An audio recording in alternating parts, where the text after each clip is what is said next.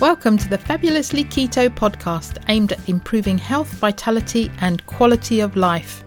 Eating real food in a ketogenic lifestyle. I'm Jackie Fletcher and I'm based in the UK. And I'm Louise Reynolds, an Aussie currently based in Bangkok, Thailand. Each week, we will be bringing you guests who share their stories and discuss a range of topics which we hope will improve your health and well-being. Many of the guests, like us, came to keto for weight loss and have stayed for their well-being, numerous health benefits, and because they are living their best lives. We hope you will be inspired to incorporate these ideas into your own health journey so that you can feel better than you ever have before. Thinking about starting keto? Take a listen to episode number two What is Keto and How to Start?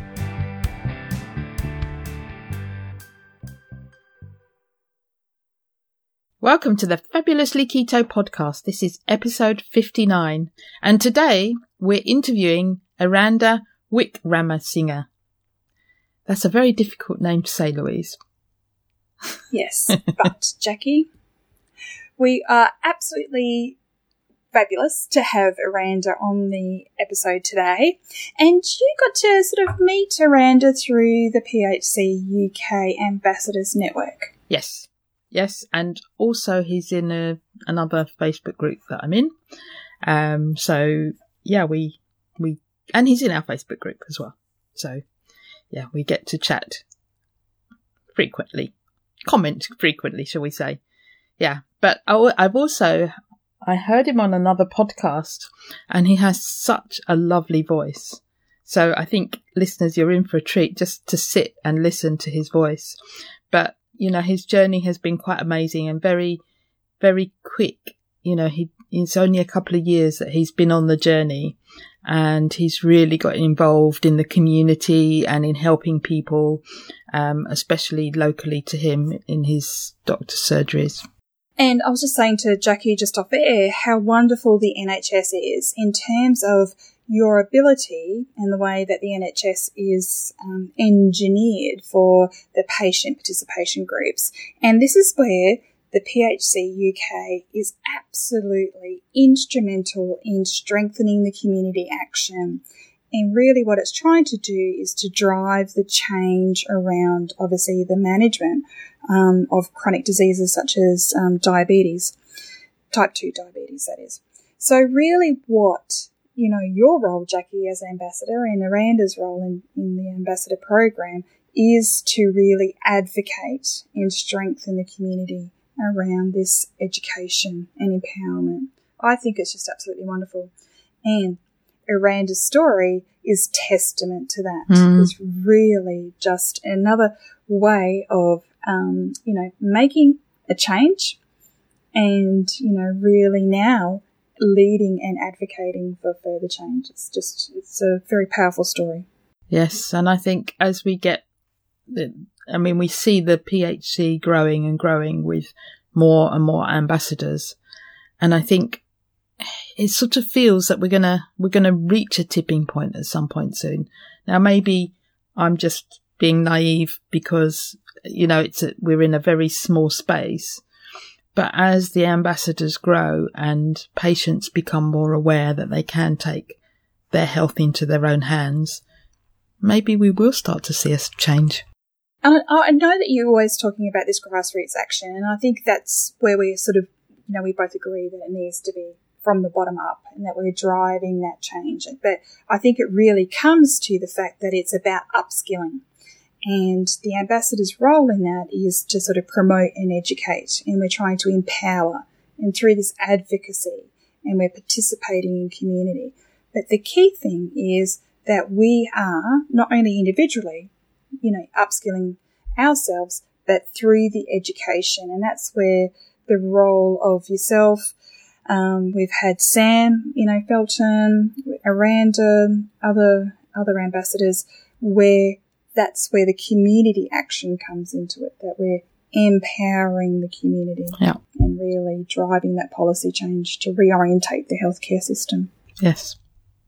Still a long way to go though. But it's the hope. So let's go back to Jen Unwin and, you know, we can see the vision. we're, we're hopeful for that change. So, and I think that that's the, the very powerful message that we're, we're, what we're doing with our podcast is bringing hope. Yeah, absolutely. So why don't you tell us more about Aranda? So Aranda, as the Harpenden ambassador and volunteer for the UK charity, the Public Health Collaboration, he is a passionate, and yes, listeners, you will hear this passion, um, uh, for being a patient advocate for anyone suffering from type 2 diabetes, pre-diabetes or obesity. It is possible to reverse with a, you know, with an asterisk there, um, that these simple, manageable lifestyle changes to feel happier, healthier, and to live a life of abundance. And where we're saying about reversal, we are talking now about remission. So, as we said, Jackie, it all starts with hope. That simple idea that things can get better for me and there's a realistic way for me to feel happier and healthier. That hope is a combination of support which opens up a world of possibilities.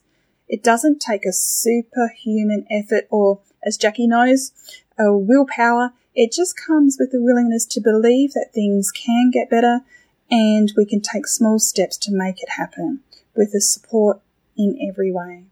So Aranda is a proud dad of a wonderful little boy and considers himself to be the luckiest husband, as we'll hear about his wife, um, in the world, and with the most brilliant, supportive, wonderful person that she is, who he could ever hope for. He's grateful for every day for how positive change has transformed his life for the better. So, listeners, we hope that you enjoy this episode. Welcome, Aranda, to the Fabulously Keto podcast. It's fabulous to have you with us today. Thanks, Louise, and, th- uh, and thanks, Jackie. It's amazing to be here. It's a real honor uh, because, as I was saying earlier, you, you guys are heroes. But you know, whether you want to take that or not, you really are because you're giving so many people so much hope. Thank you. We appreciate that because yeah. we never know. No. You know, we know we're getting listens, but we never know. Mm-hmm. You know how people receive it. So it's good to know. So normally we start with where in the world are you? So I'm in Hertfordshire. Uh, so I live in Harpenden and I work in Hatfield. So I'm talking to you from Hatfield right now. Just in the UK. Yeah, so, in the UK. Yeah. Yeah, yeah. No, not far from me. And tell us a little bit about where you were before you started on your low carb journey and what was happening in your life at that time. Yeah.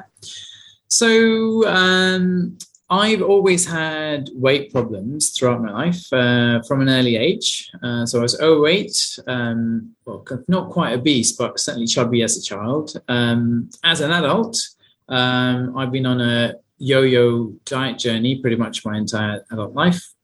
Uh, so things kind of came to a head uh, when I walked through the door kind of home one day and I was obese at the time and pre-diabetic, which I didn't know because I hadn't. I, I put off going to the doctor uh, because uh, a close family member had been di- diagnosed with pre-diabetes. Um, you know, shortly before that, so I, I, had it in my mind I've got to get my act together. So the, my plan, my my grand plan was, I'm going to cut calories like I've done before, do huge amounts of exercise, drop all the weight, and then go to the doctor's surgery. And and you know, it's like uh, you're healthy, you're good. So that was the plan. but you know, after kind of uh, my whole adult life doing that, uh, you know, it wasn't really sustainable. And came home, and my wife had uh, told me that she'd booked me into an over 40s health check, which is a standard NHS uh, health check. And you know sort of yeah i couldn't avoid it any longer. So um, i got the diagnosis on friday the 23rd of august 2019 I, it was official. I couldn't deny it any longer. So i was diagnosed um, obese and pre-diabetic uh, so I, had a good idea of what that meant because you know as i said close family member got diagnosed and kind of i knew that type 2 diabetes was quite serious because uh, increase risk of Alzheimer's, increased risk risk of heart attacks, increased risk of cancer. Uh, you know, you could go blind. You know, diabetic retinopathy. Uh, you could get uh, kidney damage, and you could you might need to go on kind of dialysis. You could damage your kidneys, uh, non-alcoholic fatty liver disease. So I, I kind of took it really seriously, which kind of left me with an in, interesting conundrum because um, at the doctor's, the, the nurse that I saw uh, gave me a sheet of A4 paper uh, and said, "You need to lose some weight," uh, as if that's an easy thing to do because uh, you know it's not like I didn't know I needed to do that because I've been trying to do that all my adult life, you know, um, and I'm trying really hard actually because you know um, um, I was I've run 13 marathons, so that was my part of my attempt at kind of managing my weight by running lots. Mm-hmm. So certainly when I had the time, um, so I was running um, maybe 35, 40 miles a week on a on a just an average normal week, and then if I was running a marathon, my peak mileage in a week would have been close to 100 miles a week. So I was trying really hard. And with cutting calories, I, I tried various schemes. Kind of, uh, I tried um, meal replacement shakes. Uh, you know, uh, shake for breakfast, shake for lunch, and then uh, something really depressing for dinner, like salad with a bit of dry chicken or something like that. so, so it's it's not like I hadn't been trying. So I had I had been trying really really hard, but the, the hunger always won.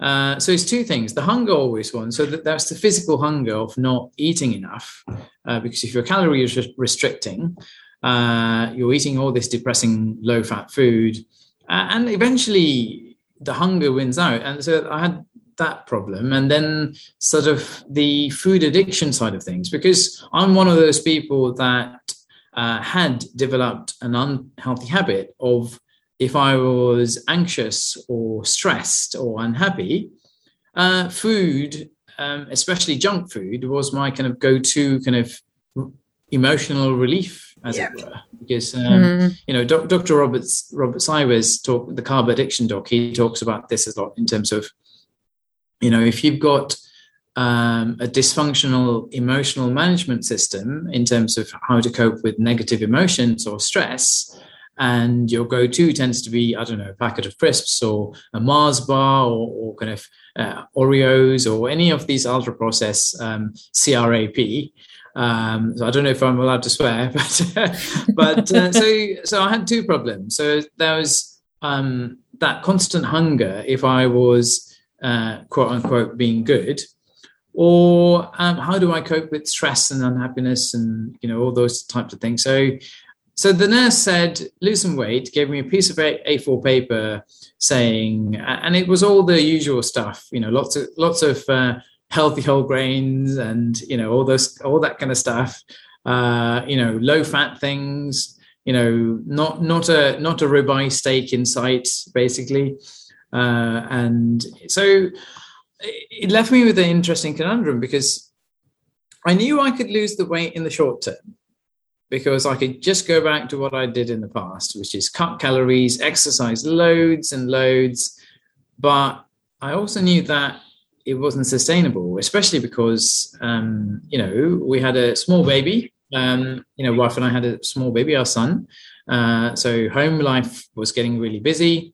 I couldn't really afford the luxury of um, running 40 miles a week, which takes up a lot of time, a lot of time. Uh, you yep. know, and um, so I was kind of stuck. And quite early on, so the first thing I did was start to cut, cut calories because that's what I knew. So yep. the first thing I absolute first thing I did was start to cut, cut calories.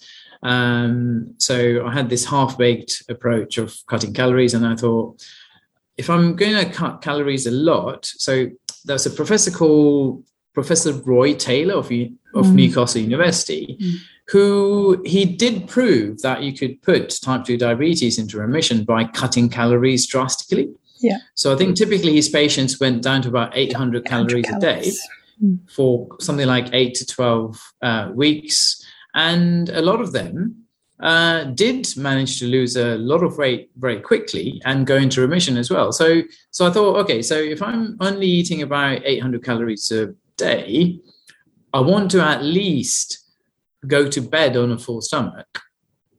and you know like a you could eat a substantial meal if you're eating once a day and at least at least when i'm going to bed i'm, I'm feeling full so so quite by accident i started doing something called intermittent fasting complete accident complete fluke and that was just my brain thinking i can't go to bed if i'm hungry uh, yeah. so complete accident a fluke i didn't even know what intermittent fasting was about just started doing that and um, did one meal a day.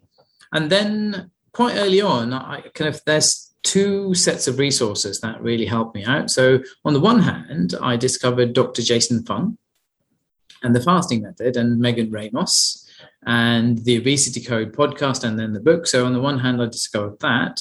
And then I discovered um, Dr. David Unwin and Dr. Jen Unwin.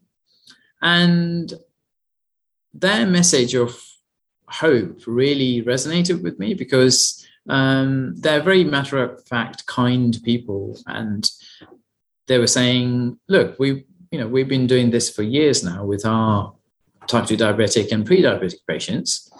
Um, all they're doing is uh, making lifestyle changes that are sustainable for them." Um, and it doesn't require a superhuman amount of willpower. All it needs is having a realistic hope that things can get for you but better for you personally. And it's focusing on those positive aspects uh, for yourself in terms of you know i can get more energy uh, i can have more energy to play with my kids i can get my brain back. So that really resonated with me. And uh, um, long story short so i did a mixture of low carb and intermittent fasting and all of the excess weight was gone within 12 weeks. Fantastic. All of it was gone. Uh, and I waited another three months to retest my HbA1c, clean bill of health. Um, so, and since then, I've been maintaining. So, uh, and the, the weight loss really is the least of the benefits that I've experienced, honestly. So, what what's what's your favorite benefit? The favorite benefit is is I get to be the dad that I want my son to remember. Oh, sorry, getting getting a bit emotional here because because but that is I think that is so powerful. I always say to people, your why is so important, and it shouldn't be about weight loss, and it needs to be something really motivating like that. Otherwise, you won't stick it when when the weight plateaus. And yeah. I really think that that in itself, as you said about that hope the hope, which is, you know, Jackie's why, I get to be the dad that my son will remember, you know, and I can just imagine you just, you know, you're running around and you're on the playground and you are present and engaged and nurturing and inspiring. And I think that that in itself, you should be really proud that you have in how many weeks? 12 weeks. 12 weeks. 12 turned weeks your life around to yeah. be the, you know, to be the present um, dad who's going to be, you know, in your son's life. So I think that that's an absolutely, um, you know, a message that is, as Jackie said, very powerful. So um, well done to you for for making those changes. You know, yeah. con- yeah. inconsequentially, as you said, you know, inadvertently you were doing you know, the intermittent fasting, you found your way. But why should it be that way? Why should it have to be that you stumble across mm-hmm. this sort of stuff when the nurse was saying, eat less, yeah. move more? Had you more. not been doing that? Yeah. And look where yeah, it got yeah. you. Yeah, exactly. because the frustrating thing is it's not a deficiency in willpower. That's the problem because I, I I happen to think I have quite a lot of willpower because you know um, you know I've run 13 marathons. I've got a good degree from a good university an engineering degree first class honors. Uh, so I've done a lot of things in my life that do require commitment and determination and willpower. So it's not a lack of I don't have a deficiency of willpower and I don't have a character flaw either. So that's not the reason why I ended up uh, obese and pre-diabetic because it's the mainstream advice just does not work. Cut your calories, uh, you know, eat less, move more. Uh, it's not a method. it's not a method. It is a result. If you recover your health, you will naturally eat less. And because you feel good, you'll want to move more. So it's a, it's a result, not a method. Uh, yeah, and it's so absolutely. frustrating because what I know for myself and what I know now from my work with the Public Health Collaboration is if somebody has hope and they've got support, it's easy. It's easy. Um, certainly, it's not. It doesn't might not feel easy at the beginning, but it is actually quite easy. Yeah, and sustainable. Yeah, and sustainable. You can do it for life. You can do it for life. No problems. Uh, I was going to say you're also very lucky that you stumbled across this while your son was small. Yeah. So he is going to be being brought up on those benefits as well. Exactly. And he, and he gets to see you as you are now. Yeah. Um, I think Louise is probably in the same boat as me is that we discovered it when our kids were much older. Uh-huh. And so we'd gone through that time of bringing up our kids being tired and overweight and not able to move and not able to do things with them in the playground or run around or yeah. even I, I didn't never wanted to go out. I just yeah. was quite happy sitting at home. Yeah, yeah. Yeah. yeah. And I was one of these, I, I call it like a sideline I was on the sideline parent, you know, where I was on the sideline at the playground. You know, I was yeah. on the sideline at the, um, yeah. Anyway, metaphorically on the sideline. But now yeah. I think, yeah, I will be a very present grandparent one day. Not give me another couple of years just to sort of adjust to that, but you know, yeah. where I can sort of almost play catch up in a way yeah. where I can be the present, you know, funky, energetic, you know, flexible grandma, being able to get on the ground. So, yeah. um, yeah, yeah, I think that that's, that's gives me hope that I can actually re-engage in a different, in a different way. But yeah, yeah. and Jackie, Jackie's right that when they're teenagers, it's completely different, you know, in, uh-huh. in terms of role modeling that and, in that engagement.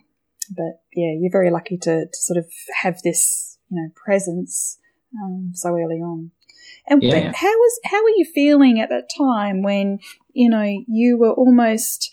It's it's it's really interesting to obviously for for us, Jackie, where we're interviewing a man, and it's typical of men who don't want to seek help, and that's ex- mm-hmm. exactly what you were saying. Like I'm just going to ignore this, and it will go away. Uh-huh. But you almost came to you reconciled it on my terms. You know, I'm going to cut these calories, I'm going to run this, and then I'm going to go get that clean bill of health. But unbeknownst to you, the over 40s health check caught up with you. Um, yes. Yeah. What do you imagine what would happen if you hadn't had that health check? Would you have gotten there at that point? Do you think you would have had that? You were pre contemplating, you know, no. contemplating. Would you have gotten there eventually or not? I, I don't think so because I, I think I needed that shock in terms of there's a piece of paper uh, and there's a nurse in front of me telling me that I'm pre-diabetic and obese.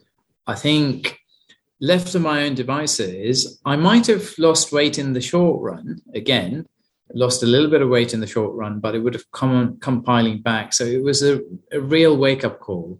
Uh, so in some ways, it's one of the best things that ever happened to me because it changed my life in a positive way. Do we have your wife to thank for that? oh, yes, absolutely, absolutely, absolutely. I mean, I'm so lucky to have such a supportive, you know, thoughtful, wonderful wife, and hugely, hugely grateful. So, um, you know, really kind of hit the jackpot when I kind of met my wife because, uh, you know, um, you know, she cares, she cares about me, and you know, of course she and, does. Yeah, and. Yeah. Has the whole family is is in terms of her support is she the main meal preparer? Is is are you both doing low carb together? So that's an interesting question. So i do quite a lot of cooking uh, in the in, in, the home and uh, sometimes i even sort of uh, make the a carby element for my wife because you know there's no reason why she shouldn't be eating carbs because she's very healthy uh, so it tends to be that there'll be a common protein element, and that could be steak or fish or or whatever, uh, or chicken or whatever. Then there's a common veggie element, so kind of uh, green non-starchy veggies, and then uh, my wife um, sort of she can have sweet potato or or couscous or potatoes or whatever. Uh, so I'm very good at making roast potatoes. Uh, uh, even though I don't make them, I don't eat them myself anymore. So, I'm, but I'm very good at making them, and she likes my roast potatoes. So occasionally I'll make make some roast potatoes for her, and um, yeah, so yeah. You're very good not eating them. I'm not sure if there was roast potatoes around, I wouldn't be able to. I would have to have some. Absolutely. I think. Right. Yeah. yeah. so the best thing is if we don't have them at all. Yeah, yeah, yeah. So uh, that's an interesting point because when I was in the early stages, I didn't trust myself. So we had this rule that certain foods she could have them in the house as long as I didn't know that they were in the house, and as long as I didn't know where they were. And I had permission, if I did stumble across them, I had permission to throw them in the food recycling immediately. while, while I still had that little bit of self preservation intact to kind of get rid of it. So, yeah. Oh, that's good. Yeah. yeah, I think that though you need to sort of obviously, as you said, in the early days, and I think that's part of that adaptation sort of thing as you're going through and modifying a lot of those things you said about food habits and your relationship with food. And I think that where you, you described it as me controlling my emotions and how I respond to those triggers and you need yeah. to have rules for me, mm-hmm. being yeah. the abstainer, and Jackie is able to have the, the moderator. So yeah. for me, I know that I'm very clear and black and white. There's no negotiation with um with certain trigger foods for me. So um, yeah, Jackie's Jackie's hit the nail on the head with um being very good. But as you said, uh-huh. you're not, a, there's no deficiency. You're not deficient in anything by any means. It just was yeah. the rules of the game. You know, they changed the rules of the game on you. Mm-hmm. So, yeah. Um, yeah. Aranda, what are your trigger foods? Oh, goodness. Um, so there used to be um, things like, especially sweet things. So things like Oreo biscuits, uh, Ferrero Rocher chocolate, uh, stuff like that if they were in the house, I, I literally couldn't have any peace of mind. Uh, so remember, the very first argument that we had as a couple was over Ferrero Rocher, because this was when uh, Ruth, my my now wife, but then girlfriend, this was uh, when she had her flat, I had my house, and I was staying over at her flat and she just went out to do something, but she left me alone in the house with a box of Ferrero Rocher in plain sight.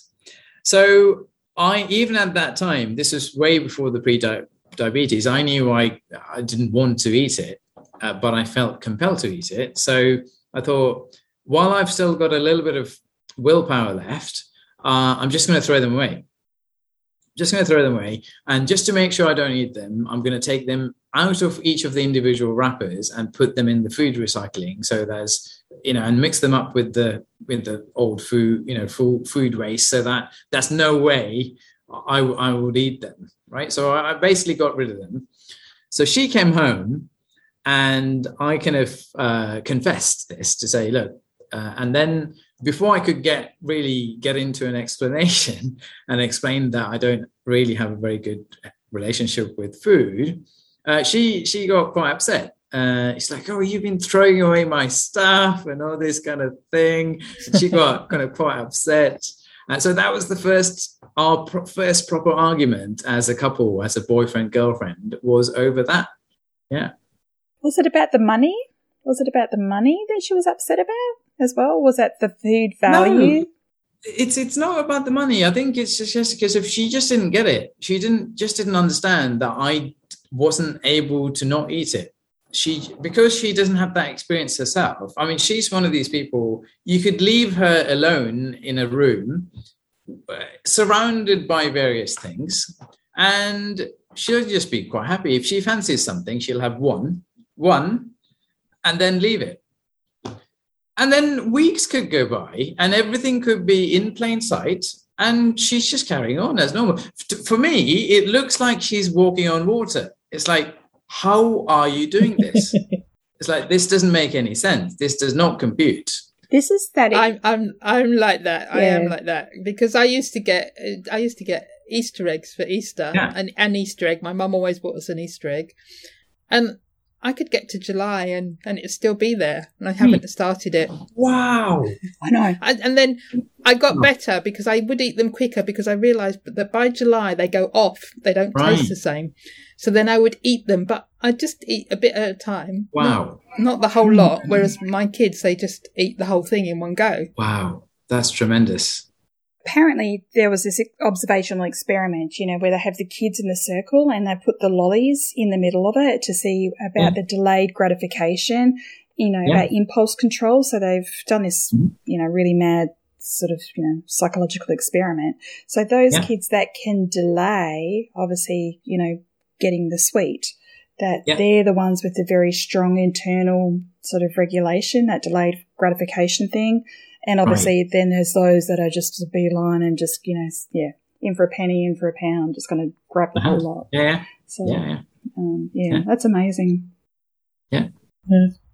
So how are you now with Ferrero Rocher? If they were out in, you know, if, plain if you- sight. somebody gave some to your wife and they were there, and how would you be? Um, I, I'm okay now because my philosophy now is if I'm going to eat anything with uh, refined carbohydrates in it, it has to be made for me to order.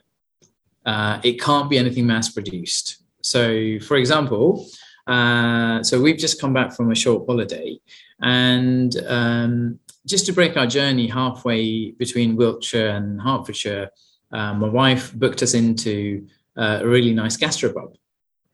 So, you know, I, I had a low carb uh, sort of main meal, uh, but then uh, on their menu, they had a chocolate fondant. And from the main meal, we knew that sort of just from reviews and stuff that they had a really, really good chef. So I thought, yeah, uh, I fancy it. You know, we're on holiday. Uh, you know, let's try it. And and it's one of those situations where sort of you always think, okay, so we're going to order this, but is it going to be worth the carbs? And it so was. And it's one of the most delicious desserts I've ever eaten, I would say. And um, sort of because it's memorable, because we went on holiday years ago to, I think, to Devon. And that's a particular restaurant we went to. Again, we looked it up beforehand to see see what the reviews were like. And then my wife and I still remember the sticky toffee pudding that we ate in that restaurant. So it's about memories and it and it being special, and it's about the food being made with some love and care and skill. So I know that a Mars bar or a Ferrero Rocher or kind of an Oreo cookie, they're mass-produced CRAP uh, that you know add to the bottom line of some very big corporations. Uh, they're not made for me by a chef uh, to order, so so I almost don't think of UPF as food anymore. I just think of it as you know numbers on a balance sheet somewhere. Uh, you know, make it making somebody richer. So uh, yeah, so I don't, I don't eat ultra processed foods anymore. So and I'm I'm pretty safe because if I go to the supermarket, certain aisles, if I kind of have to walk down because Ruth has put something on the list, that means I have to get something. I almost don't think see any food there anymore. I just it's a bit like seeing detergent or Yeah, something like that. Mm. I don't really look at it as food anymore. I sort of think of it as cardboard. Yeah, yeah, absolutely. Yeah, And I do, I do occasionally eat ultra processed foods in the sense, for example, last week I was on holiday and I did have some magnums, yeah, which are chocolate, which chocolate covered ice cream on a stick for those who don't, who don't know what magnums are. Yeah. But I know that was four times in a week and that will be it until I go on holiday next year or the year after. Who knows when that will be. Yeah. But it's not all the time and I don't have those things when I'm at home usually. Yeah. moderation. If you can Yeah. do it, is an amazing thing. It is an amazing skill that Jackie has, and Yeah. you know the fact that she's on holiday, which you haven't had a holiday, you know, for goodness knows how long. And I think it sort of resonates with what Aranda was saying was about memories. You know, Jackie was in enjoying the weather when it was nice and warm and, you know, away yeah. and relaxed. Yeah. And it was all part of creating, creating the memory. So it yeah. just happened to be, um, you know, the ice lolly, but, or the, yeah. the ice cream, but, you know, it still is, it was a lovely memory. Uh huh. Yeah. Yeah. Yeah. yeah. So, how did you get involved with the public health collaboration? So, um, so I discovered Dr. David Unwin and Dr. Jen Unwin quite early on because that's kind of one of my first introductions to low carb and the fact that if I was pre-diabetic, I could um, reverse that. How, how, I'm just going to stop you there. How did you come across them? Uh, I think the Diet Doctor podcast. Um, there was an okay. interview with Dr. David Unwin, and then I went on the internet and looked on YouTube, and I saw this amazing uh, lecture by uh, a joint lecture by both uh, Dr. Unwins. So it was they were pretending that Dr. Unwin was kind of interviewing a patient, mm-hmm. and there was this role play going on, and then sort of they con- compared and contrasted the two approaches. His initial approach, so Dr. David Unwin's initial approach was almost kind of telling off the patient, um, you know, trying to scare them with all this kind of you know the things that could go wrong and the contrast was okay so what would it mean to you if you were able to get off all these medications and you felt better and you were you were able to uh, you know wear nice clothes and interact and play with your grandchildren have lots of energy what would they kind of they really sort of tried to make it personal in terms of what's a meaningful thing for that person in terms of how that would change their life. So that's how I came across the public health collaboration, and then, then I found out all about Sam Feltham, uh, the director, who's a you know amazing person, and you know uh, looked into his story, his kind of uh, his kind of debunking of the of the calories in, calories out with the overfeeding experiment, which is pretty amazing. You know, five thousand calories a day. I mean, and then losing inches around the waist uh, by eating real food and then contrasting that with kind of ultra processed food and then suddenly his waistline kind of started to balloon very very quickly uh, much to his kind of wife's horror uh, i love that experiment yeah fantastic experiment so so so i thought you know i'm better uh, I get to be the dad that I want to be. I get to be the husband that I want to be. I've got my brain back. I can think clearly. I've got energy. Um, and that's this amazing charity who actually helped me because, you know, Dr. David and Jen Unwin, they directly helped me even without knowing me. So I thought, um, yeah, how can I get involved? So um, I had an interview with uh, with Sam Feltham, uh, explained to him why what motivates me, and he said, "Do you want to become an ambassador?" I said, "Yes, please," and had my induction uh, before lockdown one, like almost a few weeks before the first lockdown, I had my induction.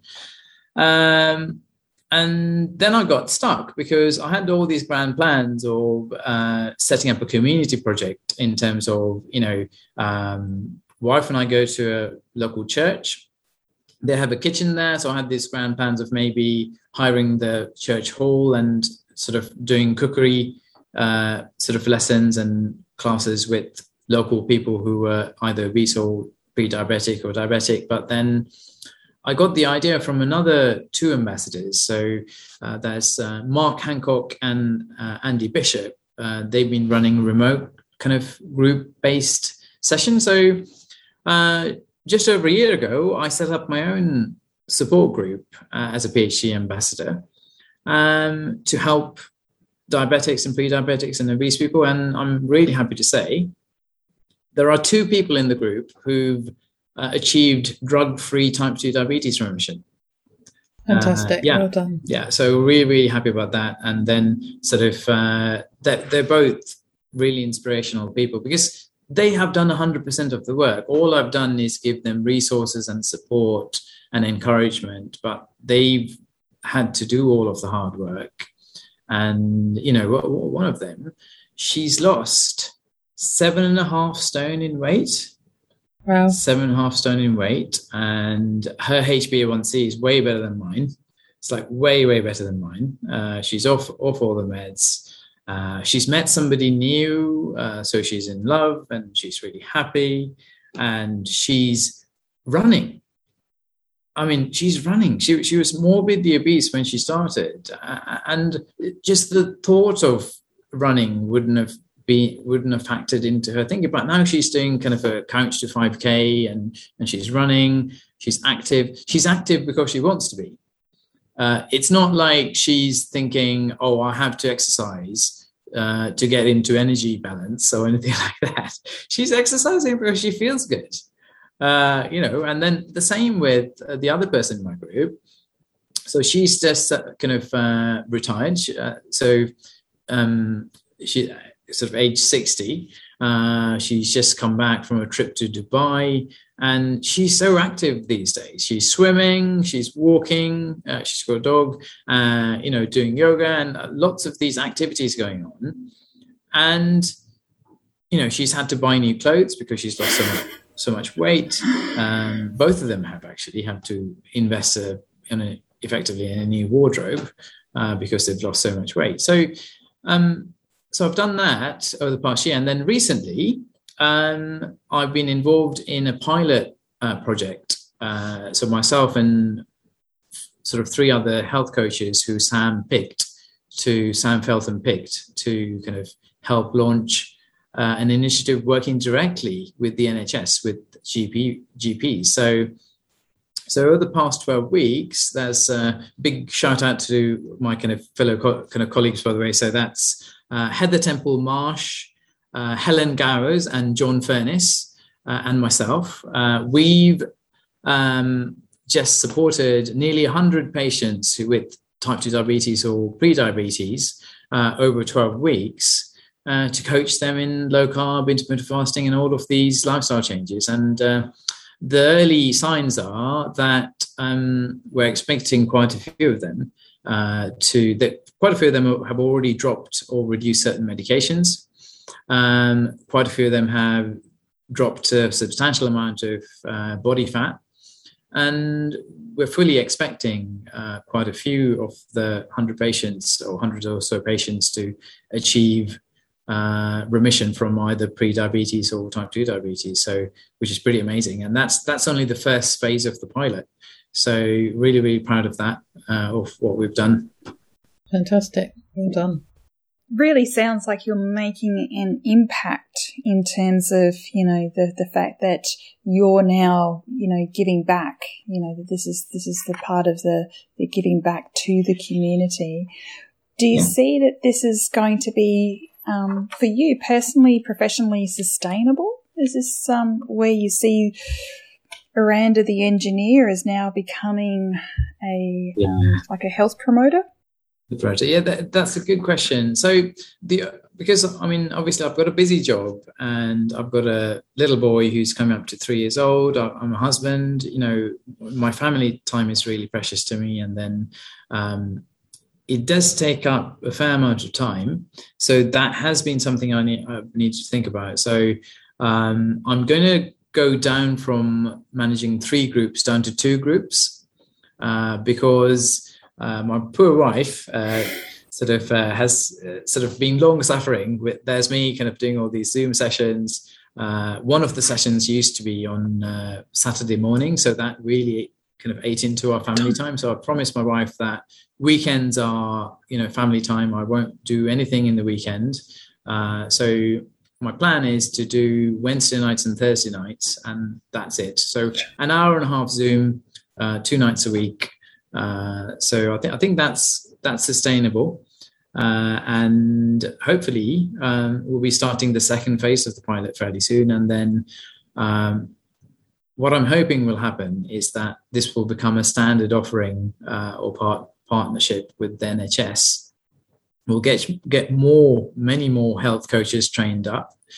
And because it, it is a scalable solution that we can deliver at pace and if it becomes big enough uh, so these stages we're looking at hundreds of people it could become sort of thousands and eventually hopefully it'll become tens of thousands of people because um, what Dr. David Unwin and Jen Unwin have demonstrated with their Norwood surgery is they can make an enormous impact just in one GP surgery. And if that was scaled across the country, um, we could get back to a position where sort of that's a real sort of sustainable alternative to going on multiple medications and get, just progressively getting sicker and more tired and more ill. Yeah. And that makes that in turn makes the NHS more sustainable. Mm-hmm. I mean, Great. they're worried about it collapsing at the moment. Yeah, yeah. But if all that funding that currently goes to medication and doctors and everything that makes up the health service, if that was yeah. even a third less. Exactly. Yeah. That's more money to go in. Yeah. You know, yeah. they would have the same money coming in, but not so much going out. Mm-hmm. Yeah. Yeah. I think I uh, read. Uh, yeah. Oh, sorry. Sorry, Louise. I think I read that Dr. Unwin's surgery, like Norwood surgery, just with the deprescribing, actually saves the NHS about £50,000 a year. And that's yeah. exactly what Jackie is saying, that if we can get a, as you said, drug-free remission, because we're mm. going to be prescribing less and saving that's 50,000 times by how many GP practices do we have in, in, in the UK then yeah, yeah, you know maybe yeah. maybe you can pay visas for lorry drivers to get petrol delivered. yeah, yeah, yeah. Crazy things like that. Yeah, yeah, yeah. Absolutely. Yeah, yeah. And and even Dr. Ruth Tapsell, she, mm. they, you know, they're saving money as well mm. with their yeah, yeah interventions that they're doing. Yeah, so yeah, I, I love that episode by the way. Yeah, yeah. Thank you. Yeah, yeah. Yeah. So yeah, I mean, I think Dr. David Unwin kind of tried to do the maths uh, based on a few high-level assumptions. I think his estimate was uh, a saving to the NHS of maybe about 220 million pounds a year, or something like that, which is quite a lot of money, uh, you know. And one of the big things that um, Sam Feltham talks about is that the NHS is brilliant. It is amazing at helping people with acute problems. So you get into a car accident, you have a heart attack, some huge emergency. NHS is awesome. It is yeah. absolutely fabulous. But what the NHS is not designed for and it can't really cope with is chronic problems. Yeah. So yeah, because and it's the chronic problems that are kind of swamping the NHS in terms of resources at the moment and then they they they find something that will help that one thing, but then it causes something else to break down. Yeah, so yeah. then more medication is needed, and then you're just chasing one medication after another. Mm-hmm. Yeah, yeah. But it really is using that sort of public health metaphor. You know, that's the downstream sort of stuff. As you said, it's that acute stuff, but it's the secondary sort of in the midstream and it's also the upstream. And that's where Public Health England, obviously the, the defunding and of that sort of Public Health England over many, yeah. many years that has stopped the education and the prevention and, yeah. you know, the promotion stuff to stop people from getting to midstream and getting the, the further downstream. So mm. this is the sorts of things that, you know, we need to be investing upstream before we get mm-hmm. to that sort of secondary intervention and the tertiary care. So throwing money downstream is not really the issue. It needs to be around your work that you're doing with the advocacy, with the mm-hmm. education, building capacity and community, as you were saying about your, your cooking classes through, um, you know, in your community, that you can actually target it to stop mm-hmm. it from, from going to midstream and downstream. So I think that that's that's really good. That that's that's the way to do it to build people's skills earlier on. Yeah, yeah, yeah. and it, because I mean the frustrating thing is it's so simple. It's so simple because you, you can you can cook up your pre-diabetes or type 2 diabetes remission you can cook it up in the kitchen uh, just using ordinary ingredients that you can get in any supermarket. And it's not expensive. It's not it really isn't because it really is not expensive because there is this perception that eating unprocessed foods is expensive. Yeah. But it's it really isn't because obviously if you're eating a ribeye steak uh, you know that's grass finished grass fed every day that's not sustainable for anybody unless you're a millionaire. But um, eggs uh, i mean how how cheap are eggs yeah. You know, that they're, they're like a superfood. And we're lucky in the UK, and I would guess in Australia as well, Louise, that our meat is fairly good meat. You know, it is mostly grass fed. It might be grain finished, but it is grass fed. It is hasn't isn't full of hormones. It's not coming from those feedlots mm-hmm. like they have in America. Yeah. So just buying it in Sainsbury's, Tesco's, Waitrose is going to be absolutely fine if you can't afford grass fed and grass finished. Yeah. I've got a client at the moment, he reckons he is saving £5 a day mm-hmm. with the stuff that he's not eating. Yeah. Yeah. Yeah. Yeah. Yeah, hundred percent. Because thing is, if you have a bowl of your healthy whole grain cereal in the morning, uh, if you are predisposed to obesity or pre-diabetes or type 2 diabetes, you'll be you'll be hungry you'll be hungry way before lunchtime, which is what I found. And then you'll be buying your, um, you know, Starbucks mocha, mocha latte or whatever it is, full of sugar. And then that will set you up to be hungry again.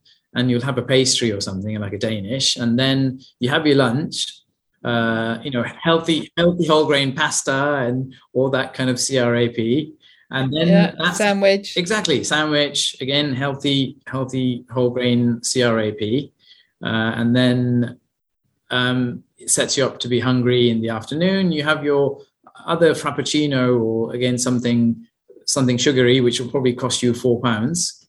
Uh, and then the frappuccino is not enough. You have a flapjack or something like that or uh, you know uh, this this was me this was me. This is what I used to do. Like I couldn't make it home without having a snack. So I used to get I used to change trains and on the platform there was one of these kind of kiosks where you can buy some stuff. So I'd buy some Oreos or a flapjack or something like that. Uh, if I didn't do that, you know exactly the carriage you needed to get into. yeah, to jump off. Yeah, yeah, at the kiosk. Exactly, and I I used to hide the food wrappers. Uh, and you know, like I used to hide the food wrappers because you know I knew I needed to lose weight, and obviously, uh, you know, it was a big thing at home that you know I wanted. I'm trying to lose weight, const- constantly trying to lose weight, but failing. Uh, and you know, and there was all these kind of wrappers that I used to hide, uh, food wrappers I used to hide. Um, but then I then I get home, and if I hadn't had that snack, I'd be hungry, and I'd be a different person walking through the door. Uh, you know that you know my wife would see compared to the person I was after I'd had a meal, which is ridiculous and it's terrible. Uh, you know because yeah, I mean. Uh, our loved ones do bear the brunt of all of this as well, uh, because you know she's very very healthy, has a really healthy relationship with food, never had any weight problems, uh, doesn't have a family history of type 2 diabetes or obesity or anything like that. She's one of these people who genuinely can eat whatever she likes. Uh, and never puts on weight, which is amazing. Uh, but um, sort of, um, so it, it is difficult. It is difficult because um, I just don't have that healthy relationship with food, and yeah. Hmm. Have you taken the time to have some sort of therapy looking into perhaps what those sorts of issues are and, and what yeah, has yeah. led you to have that relationship at all? Absolutely, absolutely. So mental health is a huge, huge aspect of all of this because I think um, so this is what I see with my patient groups as well. There are certain people who don't have any um, huge psychological kind of problems in their past in terms of trauma or anything like that. They're generally quite cheerful, optimistic people, and they don't have any uh, addiction type issues. They're just eating the wrong food. For for those people, it looks really easy because oh, I just do this. They do it, they reverse, they lose weight, they reverse their diabetes, job done. Whereas there's there's others uh, who uh, have an unhealthy emotional management system to do with how they cope with stress or past trauma or whatever. And for those people, um, fixing the food isn't enough. There's more work to do. So for me personally, yes, that I've had a, had to do kind of quite a lot of work to look at those root causes to see what, what is it what it is in my past that's led to this unhealthy mm. way of coping with uh, stress, coping with le- negative emotions. That means I'm kind of self-soothing with food effectively. Uh, so the physical part of my recovery only took about 12 weeks, but the emotional part of my recovery, it's taken me, I'd say, a year and a half to two years. Which is really yeah. insightful for you because I think that that's that's the key. And I just love the fact that you're such an engineer. You know, you said the root cause. You know, that's such a, such an engineering thing, which really shows your your growth in this area because you've said, yeah, there was obviously a physical component, twelve weeks, yeah. tick, done. But yeah. the real growth and the real insight to get to what my key triggers are to be mm-hmm. able to sort of know that there was this element which has been a pattern of behavior because of yeah. that sort of emotion. So well done to you because that's where, as you said, the homework, the real growth in this journey. And that's exactly. hard. And that's that not yeah. an overnight. That's not a 12 week thing. That, as you yeah. said, is, is a real investment in um, doing all the hard work. Yeah. Yeah. Yeah. And for anybody listening, uh, I mean, resources that have helped me personally uh, are kind of uh, there's an author called James Clear who's written a book called Atomic Habits. Uh, I find that so powerful because again, he really breaks down how do you take a destructive habit and get rid of that habit, and how do you take and a, a habit that you want, a positive habit, and how do you make it into a real sustainable habit? And um, fantastic book, Atomic Habits. So that's really helped me. And then more recently, I've read a couple of books. Uh, one's called, um, I think it's called Being Brilliant Every Day by Andy Cope and Andy Whittaker. Uh, so that, that's all about kind of um, the power of positivity. And then uh, there's an author called uh, Sydney Banks, uh, who's written several books that, that they, they've really helped. And then recently, I've read a book um, on the recommendation of Dan Grief, actually, uh, from uh, UK Low He recommended a book called uh, The Chimp Paradox. Oh, yeah. It's a fantastic book. Really, really good. Yeah. So th- there's lots of these things. And for any given person, you never know which book is going to make the penny drop. Great. But once the penny drops, it's Great. really worth that investment. And I, yeah. I, I, like that word because it is an investment. And it is obviously, as you said, you know, you have to kiss a lot of frogs to find the yeah. one thing that obviously speaks to you. And yeah. I know that Jackie and I have sort of spoken about Gretchen Rubin's work, and she explained a lot about how I responded to, obviously being an obliger, yeah. to those yeah. um, those external cues. You know, I can't self regulate internally. I'm not an upholder by any means. Right. But, you know, there's things that I know externally, and those habits and those things, you know, where my loophole thinking, and I need my accountability buddy because I have those external cues. So that conceptualized a lot how I interacted, you know, with my interactions. Yeah. But yeah, yeah. yeah. And I think the growth comes from, you know, working through so many books or so many podcasts. And that's why I miss yeah. having a commute because I don't get to listen to so many podcasts and audiobooks anymore. Um, yeah. On the short walk from the bedroom to the to the office in the morning, so um, yeah, yeah, yeah. Yeah. So, Louise, Gretchen Rubin, I, I love her book actually, because one of the key insights I got from her book is not everybody has got the same, same attitude or style of change. Absolutely. because you've got to t- choose your own style depending on you. But some people do okay or really well in terms of small incremental changes. Some people do much better if they go all in and make some big drastic changes.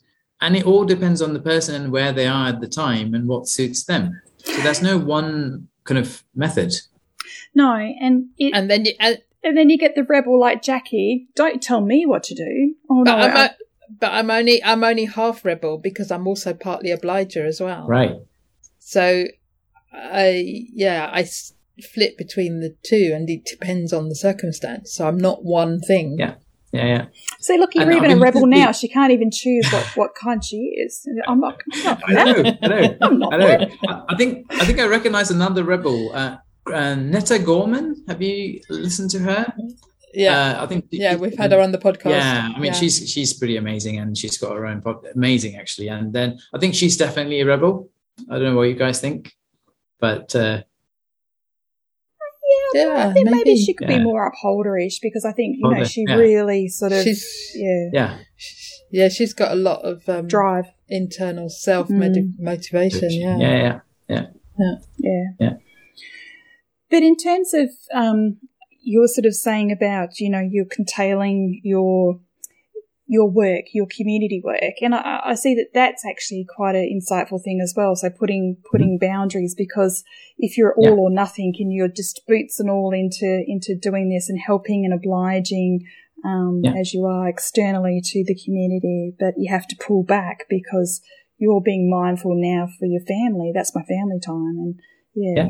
it's hard to sort of curtail the passion. We can you know clearly see that and hear that in your um, you know the way that you've been speaking about giving to the community. It's good that you've pulled back a bit, you know, for the sake of um, your wife. You know, the ever present supportive support systems around you. But what Yeah. what's for the future? What's what's the medium and the and the long term plans for you now? So, medium term, in terms of the public health collaboration, is really trying to kind of help with getting the second pilot off the ground and then helping with uh, making it a standard offering uh, for the NHS to. Uh, because it, it's not about saying this is the only way. It's it's a case of uh, like like I did. If if if a patient walks through the door and they're type 2 diabetic or pre-diabetic um, as well as the the drugs okay so here's some metformin uh, here's a statin drug. Uh, here's a kind of you know blood pressure medication as well as that. It's like actually there's this whole support system that you can access. Uh, we will support you as your gp as your nurse. We will support you. And if you're interested um, over the next 12 weeks you can learn how you could potentially not have to take any of these drugs. And how you can sort of live in a sustainable way that makes sense to you and is tailored for you personally. And here's all the benefits. You know you know you'll feel better you'll have more energy uh, you'll drop excess weight um, you, you know your concentration will improve your moods will improve uh, you will sleep better and all of these things. So so these are the, these are all the benefits. If you know it's a 12 week investment uh, and you'll make a whole bunch of new friends because you'll be doing it together with another group of people. And then maybe you'll make some friends for life.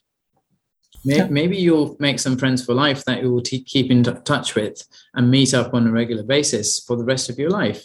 Uh, so that's where I'd in the in the short to medium term, I think with regards to the public health collaboration, I'd really like to help um, being a part of um, giving patients that option. Uh, it's the option I wish I would I I had when I was diagnosed, which I didn't have. I had to kind of you know scramble around in the dark to find my own way. Whereas that if that support was there as a standard offering, that would make a really real big difference. Uh, so, uh, on a personal level, um, I've done a lot of work already in terms of um, sort of how do I cope with stress? How do I cope with negative emotions? And uh, without turning to food uh, for self soothing, how do I do that? So, I've done a huge amount of work already. and I'm in a pretty good place, and I, but I'm con- going to continue to work on myself. Uh, and on a kind of personal level, um, obviously, I want to live an example for my son. Uh, you know, here's what a here's what I think a healthy, happy dad looks like, and kind of living that example every day. And also, uh, I've got a nephew who's 12, and uh, giving him an example. He's on he's on uh, Instagram now, and he follows me on Instagram. And you know, I, am posting pictures of the low carb food I'm eating, of the exercises that I'm doing, and things like that. So this weekend, I, I had a really good chat with him, and uh, so following my example, now he's bought a chin up bar, and sort of he's bought a chin up bar and had you know tried to have a go at it himself but he's he was saying to me i can't even do one chin up so i was saying to him okay so so there's stages there's stages. You start off with getting a chair standing on top of the chair and just lowering yourself. Uh, you can use some resistance bands to help you at the bottom of the rep. So there's all these stages you have to go through before you can even do one rep but once you get to that stage when you can do one rep then you'll see an acceleration in terms of your strength and your fitness. So, um, so I had a bit of a coaching session with my nephew. Uh, you know, he's a carbaholic. Uh, so my approach with him is I don't talk to him about, I, I don't preach. All I can do is live the example. And if and when he's curious, he can come and talk to me about it. Uh, and um, because people have to be ready uh, to hear something. He might not be ready until he's in his he's 25 or 30, and you know, um, with his genetics, uh, it's possible that kind of uh, he might have the same predisposition that I have mm-hmm. for pre-diabetes or kind of obesity, and uh, but yeah, so uh, in a personal sense, I think it's about um, you know, uh, in the early stages, I was a bit of a uh, low carb zealot. Uh, yeah. You know, I've got to put my hand up there. Uh, you know, I, I, think I think most people go through that stage where they think, uh, you know, it's uh, you know low carb or nothing, or intermittent fasting or nothing. Everything else is wrong. Uh, everybody has to do this. you know, and then getting angry about the the standard guidelines and all all those kinds of things, and then none of that is very productive. So I've got to the stage now where um, all I can do is my best, and hopefully, people around me, um, if they get curious, I can just be open uh, and friendly and approachable, and just give them uh, tiny little pointers here and there so that they can go away, digest it in their own time at their own pace, and then implement things if they think it makes sense. Yeah, yeah, that's a good way to be. I I get a bit overzealous sometimes. Yeah. And it's still hard, and I have to physically hold, you know, bite my tongue, uh-huh. and yeah, and catch onto it with my teeth, and just uh-huh. not say anything. Yeah, but it's a real physical. Yeah, yeah. Biting my tongue. Mm-hmm. Yeah, yeah, yeah, yeah. Especially when when we see it all around us, people with type two diabetes, um, early stages of dementia. Mm-hmm I mean, at that point, it's possibly even too late. But yeah, you know, yeah. it could have been it could have been dealt with earlier. Yeah, absolutely. Yeah. So, Aranda, how can people get in contact with you on social media, connect with you? How can they do that? Um, so I'm on Twitter and on Instagram. Uh, both places, it's Aranda W1. So that's E R A N D A W1. Uh, both on kind of Twitter and Instagram, also on Facebook.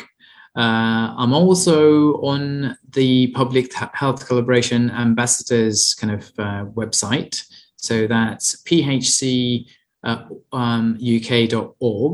Uh, um, so there's a section in there for ambassadors, and you can find me on there as the Harpenden ambassador. So that's how they can contact me. Mm-hmm. Great what we'd like to do is to obviously impart some of your wisdom now. Um, and if you have three top tips for the listeners, please. So, the, the very top tip is don't panic. So, don't panic. So, whatever, wherever you are now, say if you're type 2 diabetic and obese now or something like that. So the very top tip is don't panic because um, hope is where it all starts. So this is where uh, I'm, I'm, taking this from Dr. Jen Unwin. Uh, so if you have hope that life can get better for you personally in a way that's meaningful for you, I think that's a better starting point than um, the fear of all the things that, that can go wrong or how, or how terrible you might think your current situation is. So, the first top tip is um, don't panic or have hope. So, that, that's the first top tip because if you start from a place of hope, everything else flows from there. Uh, so, the second thing is um, find the style of change that suits you personally, because some people do better uh, going all in and making some drastic changes, and some people genuinely do better if they make small incremental changes. So choose the style of change that suits you personally. Uh, and the third one is, at least initially in the early stages, focus on yourself because you, you're going to come across a lot of different ideas in terms of intermittent fasting, uh, low carb, all, all these types of things. And people around you, at least initially, might be resistant to a lot of these ideas because they don't think, uh, you know, people might say, oh, intermittent fasting, you're starving yourself, uh, which mm-hmm. is obviously not true. Uh, because uh, fundamentally, starvation is when a person does not have a choice. They literally can't access food. Whereas in our society, in a first world country, we can have any pretty much any food we want any time of the day or night. So if you're choosing not to eat all day long, that is not starvation. That's an empowered choice that you're making. So people around you might, um, through concern, through genuine concern, they might be kind of resisting what you're doing, saying, oh, low carb, you're going to give yourself a heart attack eating all these fatty foods. So I'd say, at least at the beginning, really focus on yourself. Um, and um, to an extent, um, for people around you that will notice, uh, you will need to have certain conversations. But for people who aren't interacting with you day to day, don't waste your energy trying to convince them that low carb and intermittent fasting are the are, are kind of healthy things to do. So I'm doing this, I'm doing that. So save that until after you've recovered and you're confident in yourself, because after recovery, because you know it's almost it's a very reliable way of recovering, and after recovery you will have that self confidence because you've seen the results for yourself and you feel good, at that stage, um, you can have a rational conversation with somebody and, and say, well, actually, what you're saying isn't right because of X, Y, Z. And okay, so you still don't believe me, that's fine. Uh, here's some resources that you can look at. Um, I'm going to continue what I'm going to, you know, what I know works for me personally. Mm. So I think the third one is is about especially at the beginning, focusing on yourself and reserving your energy for going to that uncomfortable place of doing something different to what to what you've been doing for the past 20 30 40 years because change of that scale is stressful you know yeah. it's stressful and it takes energy it takes mental bandwidth and you can't afford to waste any of that energy having fights with people trying to convince them uh, that what you're doing makes sense. Especially yeah. if, they, yeah, yeah. It's sort of big, it's sort of being that role model uh-huh. rather than than the preacher. Yeah, absolutely. And then, like you say, saving your energy for yourself. Yeah. Focusing on you. Yeah. Right. Yeah. As they as they say, you know, put your put your mask on first, and then you can obviously deal with the other people as well. So, um, hundred percent. Yeah. Hundred percent. Yeah. Well, Aranda, thank you so much for obviously you have focused on yourself and you didn't waste your time on uh, you know other people's energy because you've done the hard yards and it's clearly evident that you are making a difference in the community so thank you for your you know you've you've done the hard work, and now it's giving back. You know, the the gift Yeah. that um, keeps on giving, as they say, is obviously your your focus, your energy, your time. So thank you for Yeah. your wife for sharing um, sharing you um, and your family time um, with others. It's it's it's wonderful to hear you know the difference that you're making, and please continue um, all the good work that you're doing for the PHC. Um, Yeah. it's just wonderful. Yeah, brilliant. Thank you. Yeah, thank you so much, Jackie and, and Louise. It's been a real honor and a pleasure. Thank you. Thanks. Jackie, it's wonderful that Aranda just evokes so much hope in the way that he speaks about not only his own journey, but certainly the journey for other people and how inspiring that is. And hope is all important, as we know. We, we've heard it from Dr. Jen Unwin. We know it through, you know, that we've heard with um, David Unwin that this hope that people have that they can actually do something about their condition. Because whilst it's easy to take drugs, that's the easy way out. Not everybody, given a choice, not everybody wants to follow that, that route. Some people would rather not have the drugs and not have the side effects and and do something themselves. And I think it's really powerful that people can, you know, can tap into PHC ambassadors, the partic- patient participation groups, all these things that they can tap into to get help should they choose to take a different route. But I think what was really, really interesting about Aranda's story and one that resonates with you is when he sort of said that he didn't have a deficiency in willpower. And I know from your story that you were sort of saying that you thought you lacked this willpower, but mm-hmm. it wasn't. It wasn't about the willpower. It was just about knowing what to do for your body. Definitely because you can try you know, put your willpower into it, but it will only sustain you for a certain period of time. And as we know, this is very sustainable. So it's not about the willpower. Your willpower gets used up very quickly and mine never used to last more than a week or 10 days or even three, you know, three weeks at most. Um, to the point where I just thought, well, why bother? Because, you know, to go on diet for three weeks is not really worth it. But once you change what you eat, when you eat, it just becomes, it just becomes easy. It doesn't, you know, willpower doesn't come into it at all. It does more now. I think, you know, you do have to have a bit of well, willpower now, but it's not that all encompassing, can't think of anything else type willpower. It's it's really interesting because as we heard with um, I think it was Megan Pfeffer, you know, and it's about all those other diets, you know, the, the diets after diet after diet, and there's the calorie restriction that you put yourself on, and it's always around, you know, the fact that that willpower, as you said, doesn't sustain you because your body is craving for nutrients, it's craving for, um, you know, for to be able to be fed. And of course, it's going to run out after three days or three weeks. But the fact that Aranda had the hope, not only the hope to sustain himself, but he's giving it through his um, his practice, the practice in the as an ambassador, and he's affecting others now. And I think that's the gift that keeps on giving.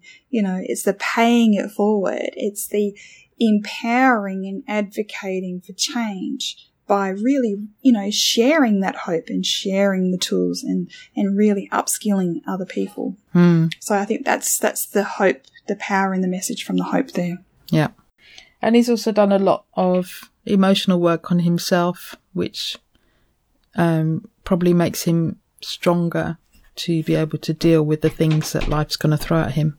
Yeah, and that's the that's the sustainability as well. So that emotional work is obviously part of that sort of insight and you know the change in mindset. You know that that's the growth mindset, being able to do that, Mm. and that really does take that's a real credit to to to him to be able to do that. So it's not as we've as we will soon hear in another podcast. It's about the psychology and the physiology, and the physiology is lowering the insulin, but the psychology is that insight and knowing what those emotional triggers are. Mm. Yeah, definitely. Jackie, where can we get the show notes for this episode?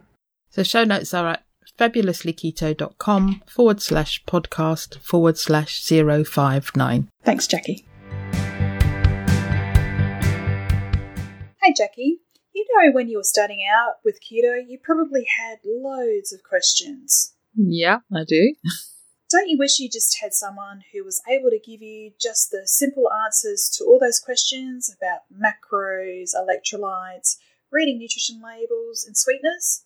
Absolutely, yeah. Well, we want to have an episode where you, dear listener, can AMA, which stands for Ask Me Anything. You'll be able to ask us anything using a Fabulously Keto webpage where there is a contact form and you could submit your questions, which we will answer on these episodes. The contact page is fabulouslyketo.com forward slash AMA.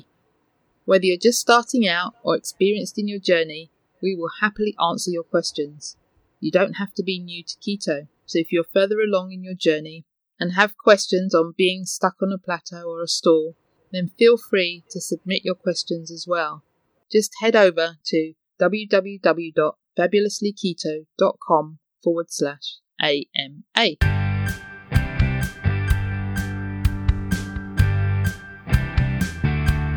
It would be great if you could support us through Patreon. Go to patreon.com forward slash fabulously keto and you can choose the monthly amount you wish. Can you recommend a guest we can interview? If you can, click on the link in the show notes to send us your recommendation. Follow us on social media. Our Facebook page is called Fabulously Keto or follow us on Instagram, Fabulously Keto One. Did you enjoy the show? Let us know that you listened by tagging us in your Insta story or Instagram post using the handle Fabulously Keto One and the hashtag TFKP. All the links are on the website and in the show notes. If you haven't subscribed to the podcast, click the subscribe button. Reviews help us to be found and reach new listeners. Please leave a review of our show on your preferred podcast listening platform. We appreciate you taking the time and read them all. Disclaimer The information in this podcast is for informational and educational purposes only. Nothing in this podcast can be taken as advice. Whether our guests are doctors, healthcare professionals, or not, they're only sharing their own opinions and stories, and this does not constitute a doctor patient relationship. It's always best to seek professional medical advice should you wish to make any changes to your current medication or treatments. Also, speak to your own doctor if you have any concerns about your health or you wish to make lifestyle changes, especially if you're taking medication.